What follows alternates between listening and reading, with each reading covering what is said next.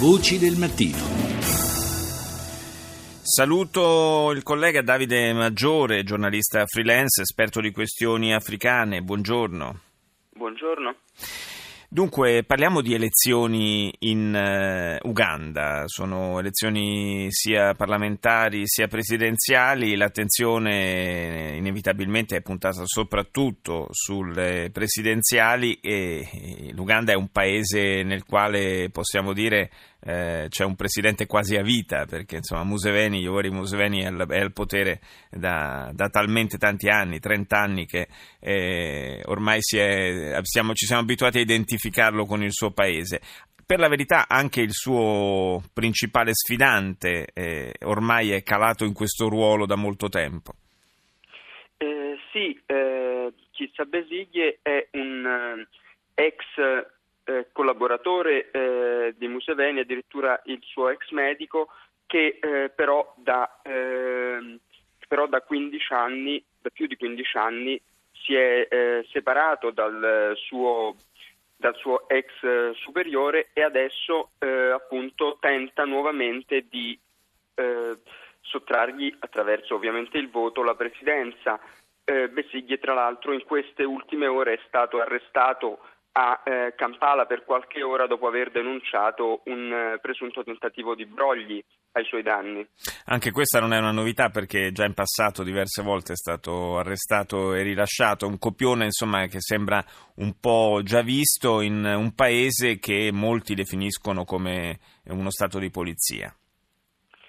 Eh, sì, sono state espresse preoccupazioni in questo senso anche molto di recente e eh, persino in una lettera negli scorsi mesi dei vescovi eh, cattolici che hanno eh, sottolineato il rischio come alcune eh, formazioni organizzate eh, ufficialmente per la eh, prevenzione del crimine possano essere in realtà usate come reparti paramilitari contro, contro l'opposizione. Certamente questa mm, denuncia eh, bisognerà vedere appunto quanto fondata riflette la situazione di un eh, paese in cui tutto l'apparato da eh, 30 anni è eh, sotto il controllo di, una, di, un sistema di potere che fa capo a Museveni fino al punto che molte eh, cariche chiave sono ricoperte da suoi familiari.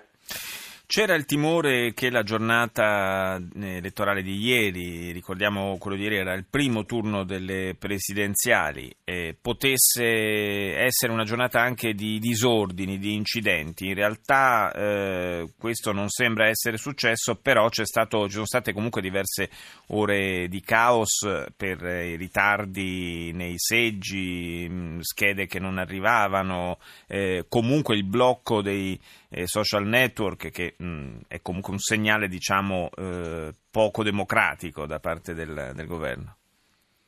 Eh sì, eh, Museveni ha ufficialmente detto che i social network sono stati eh, bloccati per impedire eh, di eh, fomentare disordini, di usarli male, ma chiaramente è un segnale assolutamente preoccupante, così come sono preoccupanti, a detta degli stessi osservatori dell'Unione Africana, le ore di ritardo che hanno impedito addirittura in alcuni casi il voto in uh, alcuni seggi della capitale e di un'altra circoscrizione dove tra l'altro denuncia l'opposizione. La, mh, l'opposizione al Presidente appunto è molto, è molto forte e quindi potrebbe veramente cambiare il risultato del voto. È ipotizzabile un, uh, un, successo al primo turno per Museveni o, è, o, diamo per scontato che si vada poi a un ballottaggio? I sondaggi davano eh, Museveni comunque sopra la soglia del 50%, ma eh, non di molto, per cui potrebbe esserci un secondo turno, ma potremmo anche vedere come avvenuto in eh, tutte le precedenti occasioni Museveni affermarsi subito. Ancora c'è da questo punto di vista incertezza e dovremo aspettare sabato per avere almeno i primi risultati. Davide Maggiore, nel nord del, dell'Uganda c'è ancora una situazione di, eh, diciamo di, di, di, guerra latente oppure eh, il processo di pacificazione si è andato affermando? il fatto che non ci sia più una eh, guerra civile eh, come quella portata avanti dall'esercito di resistenza del Signore di Joseph Kony, famoso per reclutare eh, bambini soldato, non vuol dire che la pacificazione sia eh, completa. C'è eh, molto da fare, c'è molto da ricostruire e eh, nelle scorse elezioni le regioni del nord non erano certo state eh, favorevoli a Museveni. Molti ricordano ancora la guerra e questa non è una pagina del tutto chiusa, almeno per la gente. Grazie, grazie a Davide Maggiore, giornalista freelance, esperto di questioni africane, grazie di essere stato nostro ospite questa mattina.